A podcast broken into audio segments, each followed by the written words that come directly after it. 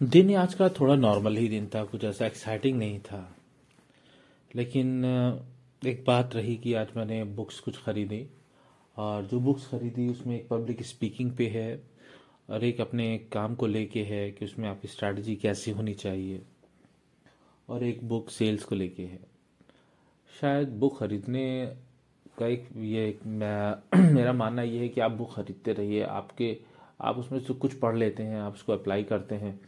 अपने लाइफ में और जो चीज़ आप अप्लाई करते हैं, वो कुछ रिज़ल्ट दे के ही चली जाती है तो आपने बहुत कुछ उससे सीख लिया।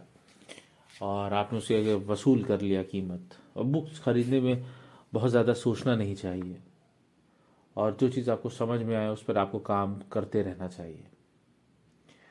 दिन की बात करूँ तो आज थोड़ा सा बीपी डाउन रहा, मुझे ऐसा लगता है। कॉफ़ी भी पी मैंने चाय भी पिया, लेकिन कहीं ना कहीं वो था, वो कैसे था, क्यों था, शायद थक ज़्यादा गया था, इसलिए। लेकिन शुरुआत दिन की अच्छी थी सनलाइट थी, थोड़ी रीडिंग थी एक्सरसाइज थी। एक्सरसाइज मैंने ज़बरदस्त की आज, जो काबिल तारीफ़ बात थी। तो हेयर इज़ अनाउंसमेंट कि मैं एक बुक लिख रहा हूँ, जो कि कहानियों का स्टोरी टेलिंग के, जैसे एक स्टोरी टेलर अपनी कहानी को बताता है, उस तरह लिखूँगा। कम से कम इसमें बारह कहानियाँ रहेंगी। और इसका नाम अभी तो मैंने सोचा है किससे? बारह किस्से? तो कोशिश करूँगा हर दिन इस पर कुछ ना कुछ काम करूँ और इसके साथ जर्नी आपके साथ शेयर करूँ। तो आज समझिए, आज आपकी पहला अनाउंसमेंट है मेरी बुक का। ठीक है? तो चलिए, अब इसकी प्रोग्रेस आपके साथ शेयर करूँगा। तो ये जो प्रिंसिपल है, कहीं ना कहीं मैंने पढ़ा था पहले भी कि पब्लिकली आप शेयर कर दीजिए।